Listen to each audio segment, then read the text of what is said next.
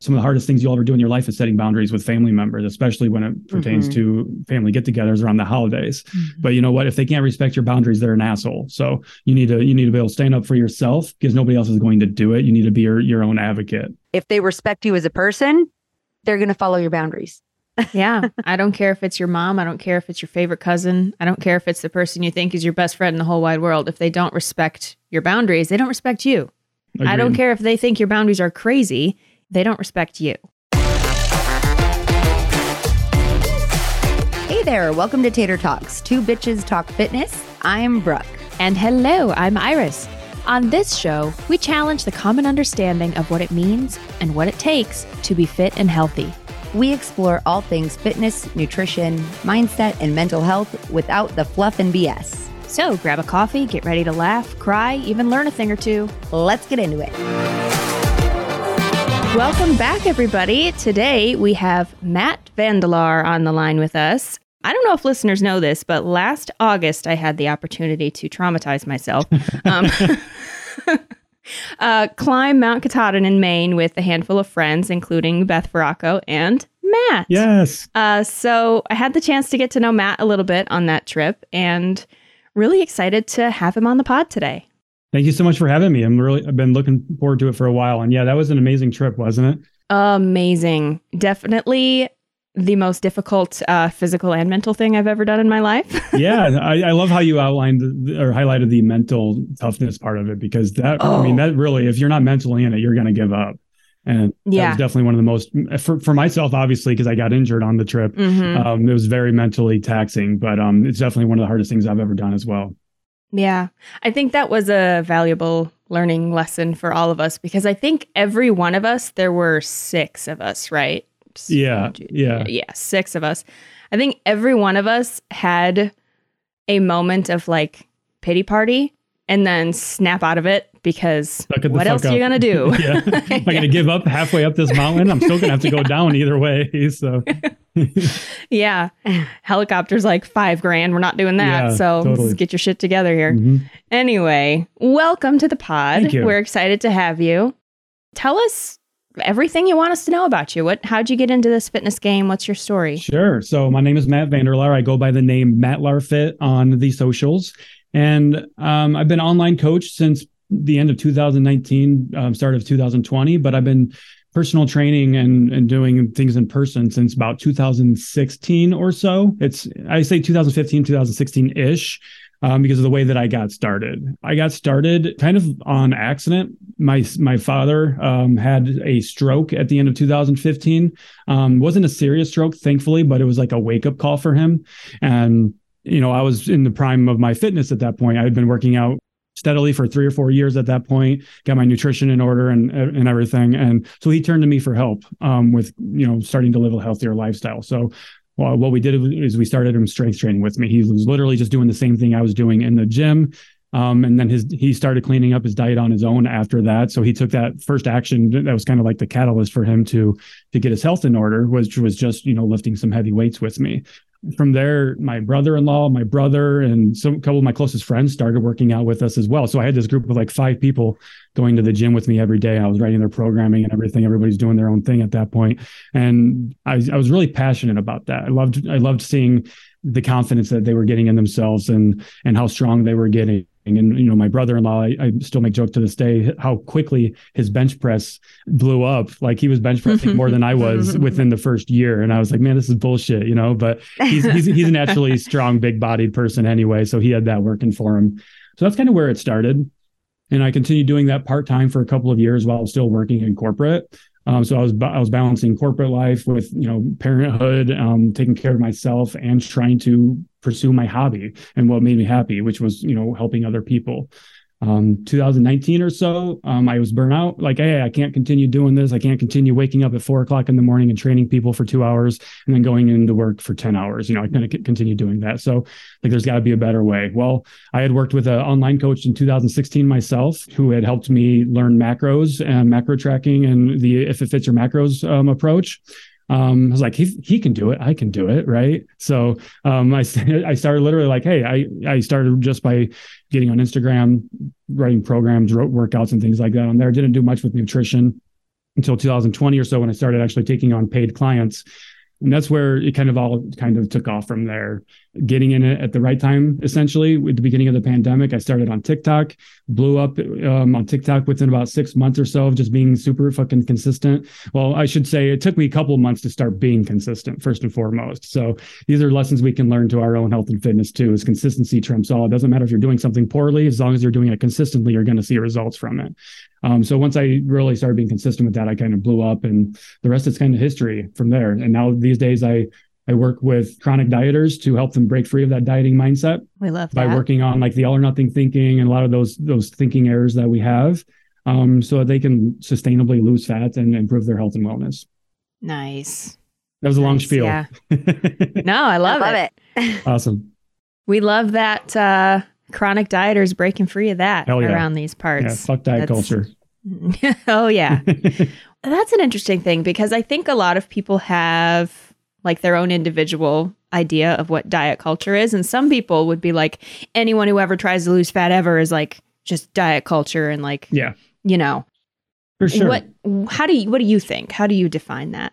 I have a feeling it's similar to the two of us. Probably. Essentially the way yeah. I look at diet culture is society trying to fit you into their idea of what's perfect um, mm. you know, which for for women, of course, is usually be as small as possible, be as thin as possible. Otherwise, you you're not, you know, you have no worth, which is bullshit. So, you know, I look at diet culture as any way of eating or exercising or even thinking or talking to yourself in a way that's going to have a negative impact on yourself long term um, that that diminishes your value that makes your self-worth kind of tank that's that's the way I look at diet culture. I don't look at it as if you try to lose fat. That's no, that's fucking bullshit. That's not diet culture. Some people need to lose fat for health reasons, and there's nothing wrong with wanting to lose fat for aesthetic reasons too. And I really take an issue with the people that say that losing fat is inherently diet culture or bad because that's just another extreme where diet culture is one extreme the people that are all out here preaching no fat loss no whatsoever like that's an- another extreme let's find a fucking balance in here somewhere yeah, because yeah. that can be very damaging to people who need to lose fat for health reasons. Like, yeah. I think that, you know, there has to be that delicate balance. And I mean, I definitely agree, like, love yourself where you're at, but it's okay to want to change too. Yeah, absolutely. Agree with you entirely. Change is not bad. If we're not changing, we're dying, in my opinion. So we should always be wanting to change and strive to be better. Um, if you're staying the same, what, what the hell are you doing? Yeah, you're yeah. not growing, not you're making not progress. Yes. Mm-hmm. Yep. Same page, brother. Um, and I think, sorry, I don't. That's like uh, reminds me of Hulk Hogan. Hulk like, Hogan, what yeah. you doing, Hulkamania? brother? you, brother. brother. Listen, I've had two and a half cups of coffee and pre-workout today, so nice. I am oh, wired. You're, you're, you're fired up, ready to go. I've actually I've only had one cup of coffee, and I don't take pre-workout anymore. But I've been trying to wean myself off of coffee. Not wean myself off completely, just bring it down a little bit. Yeah. Yeah. I never do both, except now in this deficit, my coach, Ocean, was like, you know, you're still in a healthy range of caffeine. If you need it, go for it. And boy, today did I need it. So yeah, there we go. Mm-hmm. Um, but yeah, we're on the same page there. And like both Brooke and I are currently in calorie deficits for aesthetic reasons. And it's hugely the mindset we approach these things with, right?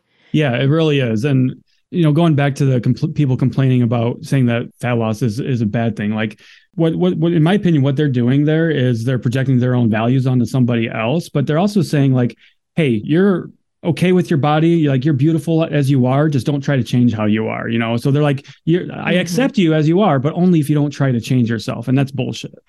Yeah. Yeah. Agreed.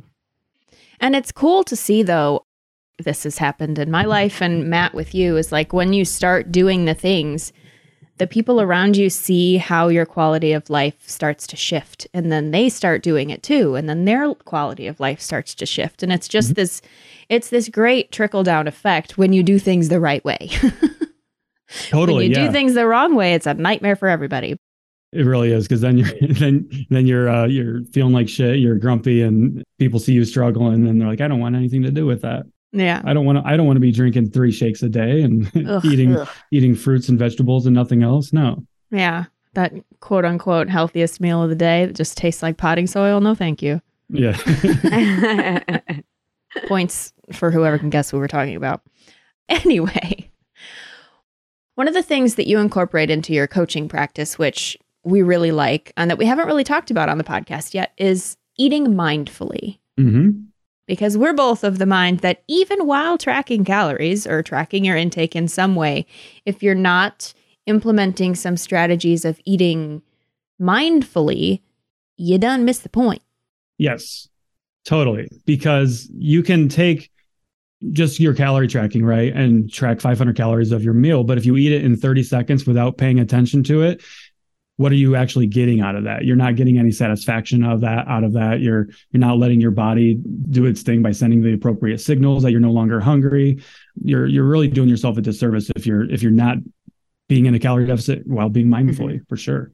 Mm-hmm. I love that. Yeah, because I know that it's what Iris said. It's like, what's the point if you're just scarfing down food as quickly as you can and you're not actually paying attention to those hungers and fullness cues? You're really not going to set yourself up for success when eventually, because the goal of tracking is not to track forever. Right. So, learning to be mindful as you're tracking is so helpful. Learning and collecting data as you track, I think that that's something that some people have a tendency to drop the ball on. Is they're not paying attention to things like portion sizes or their hunger and fullness cues, or even just like eating without distraction. Because even with eating with distraction in front of the TV, with your phone, that can also mess with those hunger and fullness cues. So I love that you're you incorporate mindfulness because I try to do the same thing with clients because in order for them to someday not track, they need to be able to listen to their bodies. Yes. Totally. We don't want our clients tracking forever. And that's that was the natural transition for myself. You know, having started, well, first of all, I started doing all kinds of fad, stupid bullshit back in the day, you know, intermittent fasting, keto, low same. carb, mm-hmm. Shakeology, you name it. Um, but once I discovered macro tracking, like I was like, yeah, this is great. I can eat pizza, still lose fat and feel good. Like this is amazing. But of course, you know, I didn't want to track forever. I knew that. So I did that for a couple of years, got a really good foundation there, and then just started kind of being in maintenance, really. But then I kind of discovered mindful eating, which kind of took it to a whole new level there. So, you know, if I had a time machine, I'd go back and do it all together, mindful eating while macro tracking and things like that. When we first start working with a client, for the first two weeks, we put all tracking um, on on hold, tracking calories and things like that. But what we do is we implement a mindful eating journal um, for the first two weeks to help us raise awareness to their eating habits, to their behaviors around food. This will help us identify whether somebody's a stress eater or emotional eater. Why are they grabbing potato chips at 10 o'clock at night? We can usually reverse engineer that to figure out what kind of what happened earlier in the day, what's missing from their life, um, and and kind of fix that relationship with food. And that's really what mindful eating is designed to do is to help you repair your relationship with food. Mm-hmm. I love that. And it's like what what Brooke said too with eating in front of the TV, right? Who who hasn't done it? who hasn't? Oh yeah. And that's a very real struggle for many people, and mm-hmm. it can get out of control really quickly when you're just put handful after handful into the bag of potato chips. You're not you're not making any type of a connection there. You're not being mindful of doing that. Your brain isn't seeing you pick that food up. So you're you're you're not getting any sense of satiety. And next thing you know, you're 1500 calories deep into a bag of potato chips, and you're like, "Holy fuck, what just happened?" You know, where that all go? exactly. I'm still exactly. hungry. and then, you know, because chances are people aren't snacking on things like protein or right. vegetables. Or, exactly. You know, exactly. Like they're not, they're not sitting there like, you know, cutting their steak as they're watching TV. yep. You know, and that's why like I suggest things to my clients, like when it comes to mindfulness, like, hey, you know, if you do want to watch a movie and eat popcorn, how about you portion size out the amount of popcorn you're going to eat and keep it there, not eating directly out of a bag, because that's where a lot of mindless eating comes in, is if you're just eating directly out of the bag. Always or the portion package. it out. Always portion yes. it out. Yep. Mm-hmm. Put it in a bowl, put it on a plate, whatever you have to do. Just don't eat directly from the bag or container. Yes. Do you find that it helps people to kind of redefine what a snack is? And what I mean by that is, you know, we have all this stereotypical snacky foods like the aforementioned potato chips or popcorn or whatever maybe have some of that stuff, but a smaller portion, and also have like some string cheese or mm-hmm. cottage cheese or like cucumbers in like a Greek yogurt dip or something else that has some protein and some nutrients, and also pair it with the other stuff that you just taste good. Totally. Mm-hmm. There's always a time and place for that. You know, I like to call them fun foods. Diet culture will call them bad foods or unhealthy foods or off limits or whatever. No, it's just fucking dirty foods. foods. You know, yeah, yeah, dirty foods. Like no. yeah. So the way we look at it with our clients is before we start eating, is this the right food for me at, the right time, and, and is this the right amount? Right. For instance, you're not going to have a snack of potato chips before going and crushing a heavy leg session. Right. I would hope not, because you're going to feel like shit. Um, it's not gonna it's not gonna give you the appropriate amount of energy that you need to, to to sustain you through that workout. So what we do then is we start looking at okay, well, what kind of foods can provide you that nourishment and that energy to get you through that workout. So um, there's always a time and a place to have the the potato chips and the cake and things like that. It's just you know it can't be all day every day. yeah yeah, it's that it's learning what that balance looks like, that moderation too, when you're separating serving sizes or you're, you know, managing your portions, things like that. It's super important for people to really learn what this actually looks like because I, what I used to find with clients now, not so much. I mean, when I first started doing like online coaching, like really trying to move people out of tracking calories. And what I found was that people, number one, get terrified because they're like, I don't know what to do, or their eating habits completely change when they're not mm-hmm. tracking. Yeah. So that's something that, you know, I've noticed and incorporating more mindful eating over the past couple years with my clients has been so beneficial because then they it builds that confidence that they need to stop tracking eventually yeah, it shows them that they can do it. And yes. and, and it doesn't matter how big or small it is, especially if you're starting small, just by building up, you know, those little small wins throughout, like, holy shit, I can do this. Like re- reinstilling that sense of confidence, it goes a long way. For mm-hmm. sure. I think checking in with your body while you're eating too is a big thing, which guilty as charged, been there, done that, been there, not done that. And then you find out you're just way past the point of being comfortably full. Mm-hmm do you find that a lot of people don't know what it feels like to be just satisfied? Absolutely. Absolutely.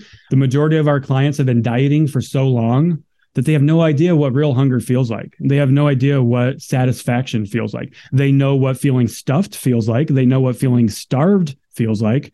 They don't know anything else in between because they're in this constant state of being famished or overly nourished in terms of how much food they're eating. There is no in between. Um, so it's definitely a real struggle. How do you help mm-hmm. them figure out what that feels like? So, a couple of different ways. Uh, what we do is, like I said, with that food journal, right? The food journal, uh, we we log before and after we eat. So, what we do, we do a check in with ourselves before we eat. Um, what am I doing? Who am I with? What am I craving? What's my mental and emotional state? And then you rate yourself on a hunger scale of one to 10. And then you do that same check in after you're done eating and you see what's changed and you do the hunger scale all over again. Um, so, for instance, like the hunger scale um, is literally like a one through 10 rating system. You really want to be at about a six or so, maybe a seven on, on the hunger scale to be pr- appropriately satisfied, but not overly, overly stuffed.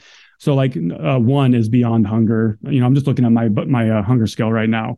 One is beyond hunger. You may have a headache and experience dizziness and a lack of concentration. Your body feels totally out of energy and you need to lie down.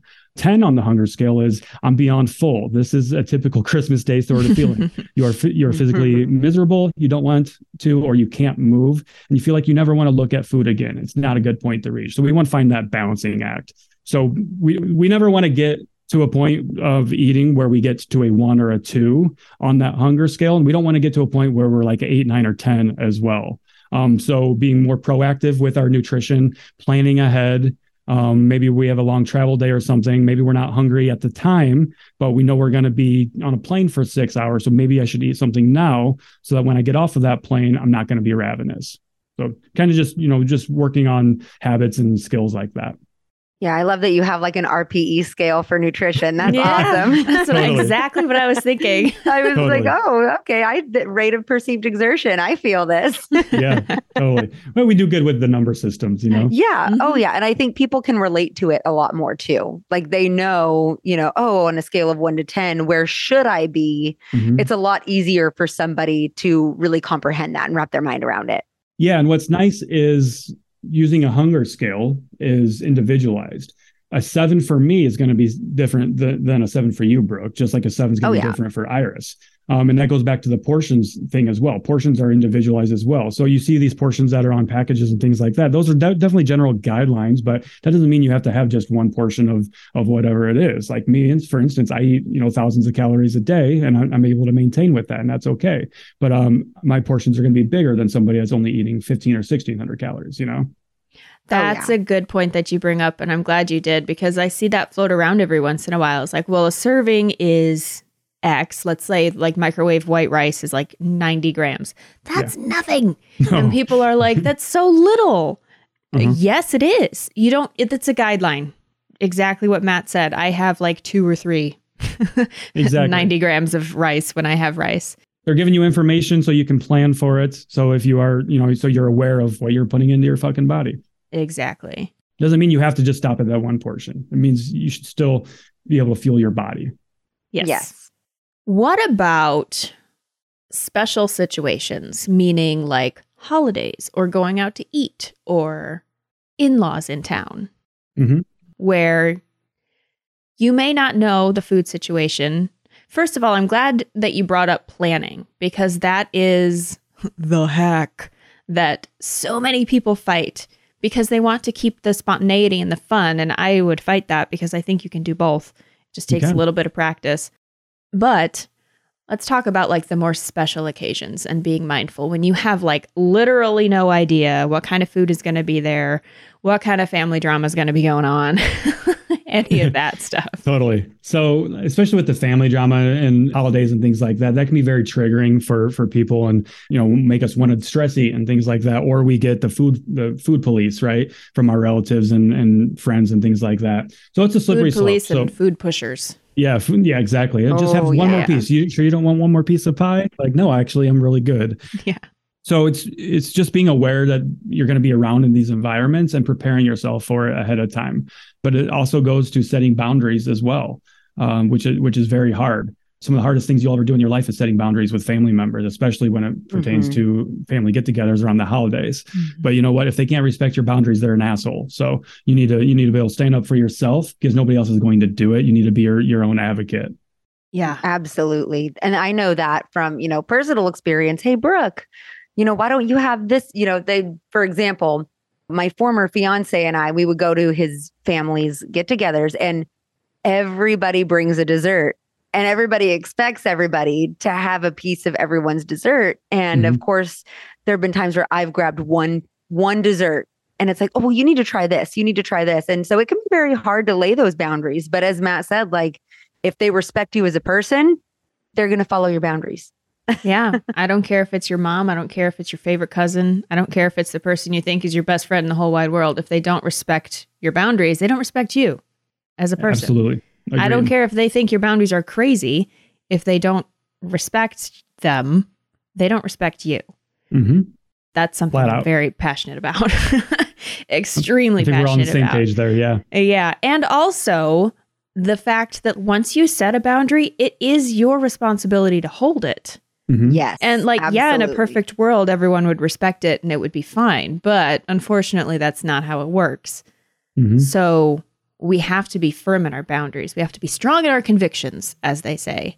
Yeah, I yeah. like that you say that, Iris, because I mean, it really is about following through. Mm-hmm. You know, if you set that boundary and you tell that person, hey, this is my boundary you have to follow through with that if they try to cross it because that's something that i've noticed with you know my clients and things like that is they're like well i set this boundary but they crossed my boundary and it's like no it's your responsibility to enforce that boundary mm-hmm. and let them know yeah. you know there are going to be repercussions for your actions if you do that i'm not going to come over or i'm not this is where my boundary starts and this is following through with that i think is the most important thing Mm-hmm. And I mean, them all day. best case scenario, they may have just forgotten. They could just need that reminder, and that's yeah. Know, approach it with kindness at first, you know. But if they're con- if, but if they're consistently disregarding your boundary and pushing your boundary, then it's time to you actually need to be a little bit more stern with them. Mm-hmm. Yeah, or have a serious conversation. Sit down and say, "Hey, listen, I want your support on this, but if you're going to continue to do this, then you know we're going to have to take a break. We're going to have to create some space here." Yeah. yeah. Absolutely. Like you said, like, hey, uh, Aunt Sally, like, I love you, but I really, you know, it makes me feel uncomfortable the way you talk about my body or what I'm putting into my body. I would, I really just would appreciate it if you kept those comments to yourself. If she can't respect that, then it's like, okay, well, I'm either not going to come over here anymore, or depending on who's hosting the get together, you're not going to be welcome here anymore. Yeah. I 100%. mean, I've, I've had some people in my life where I've had to just flat out say, like, my body is not a topic of conversation, mm-hmm. period. Mm-hmm I love And if that. you can't respect that, I'm just going to walk out the door. For sure. I'm just going to leave. Because I tell you what, everybody will remember the time that Iris left the party early because Aunt Sally was being an asshole. Yep. Yeah. That'll be a hard lesson for people to to kind of learn there too. But sometimes those lessons are necessary. Yeah. I totally agree. It's just standing up for yourself, supporting mm-hmm. yourself in any situation. Yeah, because realistically, at the end of the day, the only person that affects is you. Yeah. Yes. It doesn't affect Aunt Sally. It doesn't affect the other people. It ultimately affects you. So making sure that you're giving yourself that respect to follow through is super important. Oh yeah. Totally. I love I love this conversation. And I I wish I wish I could just shake some people and like get it into their heads that you can set these boundaries and this is a thing that is okay to do. And if you have specific goals for your life, you have to do that if you want to mm-hmm. get anywhere near them. So I love that. Back to the eating mindfully, though. Yeah. In a situation where you just don't know what's going on, what would you tell people concerned about that situation? Yeah. So the food situation is completely out of your control. You have no idea what's going to be there wherever you're going, right? Mm-hmm. That's okay if we can't get an idea of what's going to be there, we we are still going to just try to be mindful. So whatever the food that we eat, I don't care if it's cake, pie, whatever, we're going to eat it mindfully. So we're going to sit down with our feet on the floor. Feet in the seat is a saying that we like to say, and we're going to eat it mindfully, but we're going to slow down while we're doing it. We're going to eat with our non-dominant hand because we're that's going to fire up a different section of our brain and it's actually going to make us think about the food that we're eating it's going to give us that more perceived value so we're going to switch opposite hands for our utensils we're going to chew our food and we're going to savor our food we're going to try to pull out the flavors of the food the textures of the food the temperature of the food we're just going to focus on the food and then eating it enjoying it and how it's making us feel no matter what the food is that you're eating. I don't care if it's a chicken breast with broccoli or if it's a piece of pie. It, doesn't matter. We're going to eat it mindfully. Mm-hmm. Yeah, I'm totally taking that. That non-dominant hand thing really yeah. was like, whoa, hold on a second. And know like you're that, learning a new skill too. I'm learning a new skill. Look at that. My clients better watch out. I'm going to be unstoppable. yeah, there you go. I love it. Love it. Yeah, I love that. It's kind of the same idea as like journaling, writing things with your hand instead of poking it in on a phone. It forces mm-hmm. you to slow down and actually pay attention to what you're doing and process it in a way. Process totally. the food you're eating. Yep. Yeah. I know when I do my journaling, um, I hate writing. So I journal on my computer and my, I actually leave voice notes for myself as a, as a way of journaling. Mm. But when I write it down on paper, it just has more of an impact, I feel like, because yeah. it, it, it's, you're actually having to think about it. I can type, I can type 100 plus words a minute. So I can, I can clear my brain very quickly, but I'm not actually processing that stuff. Yeah. That Mavis Beacon taught you well. the thing that I find when I'm journaling writing, which I don't do that often, admittedly, but when I really need to get something out of my brain, I do write it with my hand. But because it's forcing me to slow down, I'm able to see how ridiculous I'm being sometimes. it's like, yeah. did you really just think that? Like, come on now. For sure. And, and, mindful eating isn't just about eating. It's it's really just weight, raising awareness to every aspect of your life. When you start practicing just being mindful, it's going to trickle down to every aspect of your life. It's going to impact your personal relationships. It's going to impact your professional relationships. It's going to impact the way you talk to yourself and the way you think about yourself because you're just slowing down. If nothing else, just please slow down when you're eating and that's going to have a big impact just right there. Mm-hmm. Oh yeah. For sure. And on that note of slowing down too, something that I like to do is seconds, right? Everybody wants seconds. Everybody wants a second plate. That's okay. But what we do is we wait 15 minutes and then we get the second plate, but it's a set, it's a half portion of what we had the first time. Most of the time, in my experience with my clients, is they don't actually want the second plate if they give themselves that 15 minute pause. So implementing a, a good pause or stop is really important too. And that can go not just to just your eating, but that can go into triggering situations when maybe you're having an argument with the spouse or something just a five second pause, collect your thoughts, slow down, breathe and that mm-hmm. has a mm-hmm. big impact instead of just lashing out the first thing that you say. And then you're like fuck why did i say that? That was such an asshole thing to say you know? Yeah. Yep. The power of the pause. Mm-hmm. the power mm-hmm. of the pause.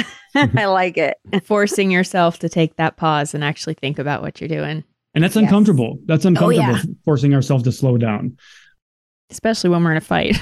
Especially when we're in a fight for sure so mindful eating is uncomfortable at first. Um, practicing mindfulness is uncomfortable at first. But in my opinion, the opposite of mindful is mindless. And that's pretty fucking uncomfortable too. Yeah. Mm-hmm. You know, when you start to focus on mindful eating, it really does transpire throughout your life because then you can practicing that while you're eating, you can practice that, you know, with a partner. You can practice that with, I, I know a lot of parents that listen to this. So you can practice it with your kids before responding to your kids, really just making it so you're not as reactive, you're more objective, I think is so important. Mm-hmm. You're not letting emotions run the show anymore. Yes. Yep. Got to bring in logic. Logic prevails. you got to bring in logic. we do. We do. Yeah. Reactive, reactive living really just bites people in the ass. Totally. Over and over and over again. We're just mm-hmm. reacting to everything. And a lot of times those reactions are just blown way out of proportion because we're not taking that time to pause and be mindful about what's going on. Nailed it.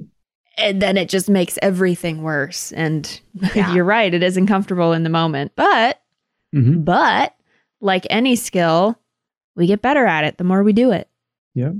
It, it does take practice. And I think that's what a lot of people get wrong too is when it comes to skills. They want to be good at everything right away. Like they expect to be fucking perfect. And you're it's it, we're already setting ourselves up for failure right there by you expect to master a skill the first time you do it. Like who has ever done that other than maybe like child prodigies or something right? I mean literally. Mm-hmm. yeah and I think too with mindful eating is is maybe newer to me in the last couple of years. Really, um, it's probably 2021 is when I really started to learn more about mindful eating. Um, because I was noticing with my clients they were really struggling, and it, it was because they had a really poor relationship with food. And some people can work through that just by checking calories and macros and things like that. I know I certainly did, but some people need to take that mindfulness approach, even if that's not necessarily a goal of theirs, but it's going to benefit them in every way. Yeah, 100%. So, what kind of things do you talk about with a client to see if maybe they should just set aside the tracking for now and really lean into the mindfulness of it? Because, like, we've, I mean, all three of us, tracking is a tool, mm-hmm. not a lifestyle. Mm-hmm. Not everybody should do it. A lot of people would be better off not doing it. But how do you know what person maybe should let it go for a little bit? If they've been constantly trying to lose fat, for years on end to me i don't want them tracking right away when they when they when they first start with us. They've been trying to do this for for years so there's mental fatigue there. They're mentally just tapped out from trying to diet constantly. They're probably not in touch with their hunger cues and things like that. So the amount of time they've been trying to diet is essentially a, a really clear giveaway there. Mm-hmm. Mm-hmm. but you you definitely get some resistance to that too right away. Oh i bet because when people come to us for help with fat loss, they want to lose fat and they want to lose fat now. So it's our job as coaches is to take what they want, which is fat loss, but what they need is to repair that relationship with food and learn to trust themselves again. When they do that, and we give them what they need, that makes the want that much easier to achieve, you know, six months from now. So it's delaying instant gratification essentially. Um, if you can get them to buy into that, then then you're really you're really cooking. Yeah. Yeah. Ooh, instant gratification. yeah. It's a killer. It's a it killer really for any kind of any kind of progress. mm-hmm. Mm-hmm. I just posted a, a reel and had a little spiel in my stories the other day about it's okay to tell yourself no sometimes. And I think that is going back to the diet culture thing. I think that is one thing that people just automatically slap disordered on mm. is when someone says no. Like I was giving the example of we have a very, very good ice cream place super close to my house, and they have a turtle sundae, which is out of this world. It's like 900 calories. I'm just not going to go there when I'm in a deficit. It's probably half your daily calories right there. Yeah. While fully internalizing that, like, if I really wanted to, I could at any moment. It's just a choice that I'm making, and I still have something sweet every day. Yeah, I agree. There's nothing wrong with saying no. Yeah. It's, why are we saying no is is really the question we should be asking ourselves. Exactly. Mm-hmm. Yep. It's not because I'm yes. afraid of the ice cream. It's not that I don't trust myself if I get the ice cream. It's not because right. I still, I mean, I have ice cream in the fridge. It's just not a 900 calorie turtle sundae. yeah. Sure. I have to ask, what ice cream place are you talking about? So I don't want to say because it's like hyper local. I'll tell you and then I'll cut it out. There's one like two minutes from my house, and then there's another like 10 minutes from my house. We don't really get a lot of that up here in the Pacific Northwest. We're we're popular for coffee, sure. not ice cream. Sure. Yeah. Though I am a little bit of a coffee snob. I can't go to Dunkin' Donuts anymore. Just can't do it. I mean, not the same. The lines alone are not worth it. So yeah. at least, at least here, our local Dunkin' Donuts is atrocious for their wait times. You could be the only car in line, and you'll be waiting ten minutes to get a. Oh my gosh! Coffee. So that's yeah. insane. Yeah, yeah, I remember when we went the first time I went to Dunkin' Donuts. I asked them if they had a half and half, like the cream. They're like, "Oh yeah, we have that." And I said, "Oh, okay, cool. I'll get an iced coffee and I'll do a splash of half and half, and your sugar-free vanilla." And they go, "Oh, okay." I drank vanilla flavored milk they thought half and half was half cream, half coffee. No. oh no. And then the sugar-free vanilla was unsweetened. So it was just a little twist. So I'm like, oh, this is why. Why am I like this? I yeah. should have specified. you take those things for granted. Yes. The only time I've ever been to Dunkin' was in Maine, and they were so confused when I just wanted a black coffee just a black coffee. I don't want any sugar. I don't want any cream. Just like coffee cup. Put it in there. so you, do you do you both like your coffee black or Brooke? How do you like your coffee? I do drink my coffee black. yeah, morning. me too. So, so I drink I. black coffee also, and people are like, so like I'm working with our coach Christy on Beth's team, and uh, she's helping me with my nutrition and really getting dialed in. And she's like, "More power to you for drinking black coffee." I'm like, well, if you drink good coffee, you don't need anything in it. exactly. That's true. Exactly. like I'm not a huge coffee snob. I grind my own beans and I do I use a French press, but that's as you know advanced as I get. My brother is definitely taken it much further than I have. He's always getting like these local roasted beans and everything. But what I was going to say too, though, is with black coffee, that's actually one good thing that came out of diet culture for me was black coffee. Mm, um, oh, really? from my days of doing intermittent fasting, gonna have creamer in my coffee in yeah. the morning, right? Turns out I fucking love black coffee. I love big, strong, bold flavors like that. Yeah. Which is why I love like Cabernet and things like that as well when I do drink wine. Oh, that's awesome. Yeah. I that's really funny. like the bitterness. yes. Yeah. Totally. It goes back to the mindset though. That's like the little things we pick up and we choose to let go when they don't serve us. But the other things that do, it's just 100% the mindset around it. Like I don't eat past 6:30 cuz I sleep like garbage. It's not cuz I'm afraid it's going to make me mm-hmm. fat. See? It's just the intermittent fasting days. I eat much earlier than 11 a.m. now. It's just the little things that we shift the mindset behind. And that's something I've said before too, is sometimes the things we need to do are the same actions, just with a completely different mindset. Reframe yeah. the the kind of yeah. the, the narrative around it, right? Yeah. yeah. Like I love that you just said that because about intermittent fasting, because that's individualized to you now. You're not fasting because somebody told you you can't eat past 8 p.m. or you get fat if you eat past 8 p.m. You're just like, no, it just makes me feel like shit. And that's a very valid reason for mm-hmm. no longer eating past a certain time. So that's what we're talking about. You're that was mindfulness right there. Mm-hmm. So that's what mindful eating helps you to to learn then too is oh like when I when I eat this certain food, I feel like shit afterwards because we're we're just in touch with our body again. Mm-hmm. Yeah, definitely. It all comes back around. it does. It does. Coffee tangents. milk tangents. Coffee milk. milk. I still can't believe that. yeah, that would have burned me the wrong the wrong way too. What the fuck are you guys doing here? Exactly. I'm like, I'm like, that's a little bit light. It was like the color of my water bottle. I was like, what is this? Makes sense. Um, what about vacations? because I hear from people a lot of times they're afraid that if they go on vacations, it goes back to not trusting themselves, right? They don't trust that they're going to be able to keep themselves under control, whatever that means for them. They get they have to stop being fucking obsessed with control. Like, yeah. why do you need to mm-hmm. control every fucking aspect of your life? First and foremost. Secondly, if you are living your life in a way that you enjoy, if you're eating the foods that you enjoy on a day to day basis, vacation isn't some taboo thing that you just go hog shit crazy for you know when you do it so there's no reason to go off the deep end and eat everything in sight because you haven't been restricting it Mm-hmm. Yeah, I find that a lot with people too. They get so they get so much anxiety around vacations when it's like, hey, you know what? Like if we're creating a lifestyle, you shouldn't be restricting any of these foods and whatnot. Like you should right. be finding creative ways to implement these foods without feeling like you're never going to be able to have things again because i get a lot of people that have like these trigger foods mm-hmm. where it's like you know i'm, I'm going to use oreos as an example you know i can't eat any oreos they can't be in my house and so i had to give her a challenge like you know what how about you go to the store you buy the oreo thins so you're getting four cookies for the same amount of calories versus the two. And I want you to have that every single night. It's very much like Beth's candy challenge in October. And then halfway through, I mean, they get to night, you know, six or seven. They're like, well, I could give a shit less about these Oreos. And yeah. so that's the goal. Like when you go on vacation, if you've been restricting, of course you're going to get anxiety because you haven't transitioned your mindset into making this a lifestyle versus just another diet. Mm-hmm. Yeah, and we see that with our clients too when we do that exposure therapy. Is halfway through the experiment, they're like, "Oh my god, this bag of Halloween candy has been sitting here, and now it's New Year." You know, like I haven't even touched it.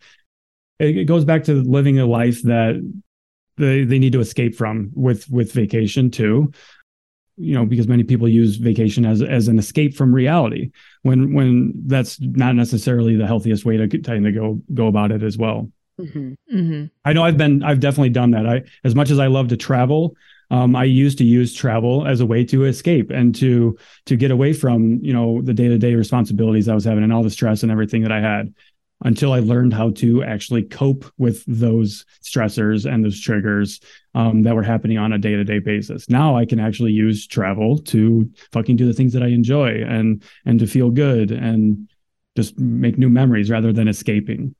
Yeah, and I like that you use that word escaping because I feel like that's exactly what people kind of internalize. It's like, oh, I can go completely off the rails because I'm, I'm escaping my reality. I'm escaping my day to day life. And so I think that when you really hone in on the fact that it's like, no, in order for to have a lifestyle, you need to be including these foods that you'd be eating on vacation. And just because you're on vacation doesn't give you the excuse to eat like an asshole either. Right. Mm-hmm. Yeah, totally. And you can use the same uh, vacation analogy and apply it to weekdays versus weekends, right? Yes. Same fucking yeah. thing happens yes. there where people lose their minds on the weekends and they go balls to the wall and eat 4,000, 5,000 calories. It's because during the week they were saying I can only have 1200 calories or I can't have cake during the week because that's bad or that's that's weekend food. You're labeling foods and you're creating these really shitty relationships with with food. So again, when you finally do have that freedom and when you're outside of your norm, you're going to lose control. Not to mention yeah. with the restriction, the mindset piece, but also the physical piece. Your hunger and hormones get whacked when you're in a calorie deficit. Totally. And yeah. oh yeah. It's no surprise that when people, you know, think they're monitoring themselves, they're absolutely not because their body is telling them, feed me. yep. You can try to work against your body as much as you want, but that's going to be a losing bo- uh, losing battle every time. Yeah, I was going to say eventually that's going to catch up with you and it's going to bite you in the ass because I know that, you know, with weekends, like that can be very difficult for clients, you know, when you're out of your routine. And so, one thing that I really like to say is if you're planning to go out a ton during the weekend, like you need to really start focusing on how are we going to set ourselves up for success. Like on my Instagram, every Thursday, I say, Hey, let's start thinking about the weekend. What is this going to look like? Are we going to have a high protein breakfast like we normally do during the week? What are we going to mm-hmm. do that's, or I have people just flat out implement a weekend routine. Hey, what do you want your weekend to look like at your best self? Like when you imagine yourself at your goal, where you want to be, what habits does that person do on the weekends to make sure that they're continuing to keep this a lifestyle. And a lot of people are a little bit taken back from that. They're like, well, you know, and that version wakes up, eats breakfast, goes on a walk. It's like, okay, well, if you want to be that version, you're eventually going to have to start somewhere. So you might as well start now. Yeah. Yeah. Totally. And one of the biggest things with the weekend routines to kind of add on to that too is bedtimes. People stay up later yes. and, and yes. sleep in later. That's going to throw your entire routine off as well. So we do need to, like you said, we need to maintain some type of normalcy and some type of structure mm-hmm. to our weekends. Yeah. We're humans. We love we love structure. We love structure. Yeah, and we need some. I mean, when you think about children, children without any structure are the worst children. totally, totally. Kids need boundaries. Kids mm-hmm. need structure. We're in some ways no different. Yeah. And we can still have that fun and spontaneity and like, you know, just going where the wind takes us to a certain extent. But it sometimes comes back to like if you have a goal, something's got to change here. Exactly. Something has to, there's like this dance between willpower and, you know, making things work for your lifestyle. And, or not willpower is maybe that not the right word, but some kind of discipline, cognitive restraint. That's what I'm looking for. We've talked yes. about that before. Some kind of restraint, some type of self monitoring, and also the internalizing that freedom that like anything fits, just not all of it all the time. Exactly.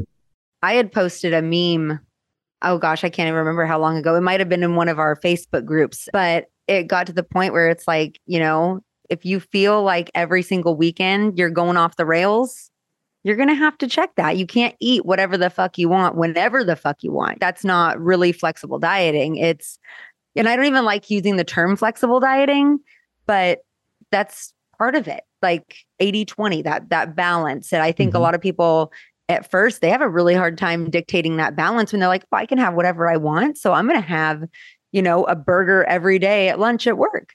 And that's actually really normal. Yeah, my, it's very normal. Yeah. Yeah. Mm-hmm. yeah. Because the novelty of it, you know, it'll wear off after, like you said, it's what you, what we do with the exposure therapy with our clients. They're they're just going to get sick of it. Most people will get sick of it. Yes, definitely. If there was one thing, maybe some homework that you wanted to leave our listeners with, for the week ahead? Something to practice. What would that mm. be? Let's practice mindful eating. Let's do the check in and then check out uh, before we eat and after we eat. So do this one meal a day.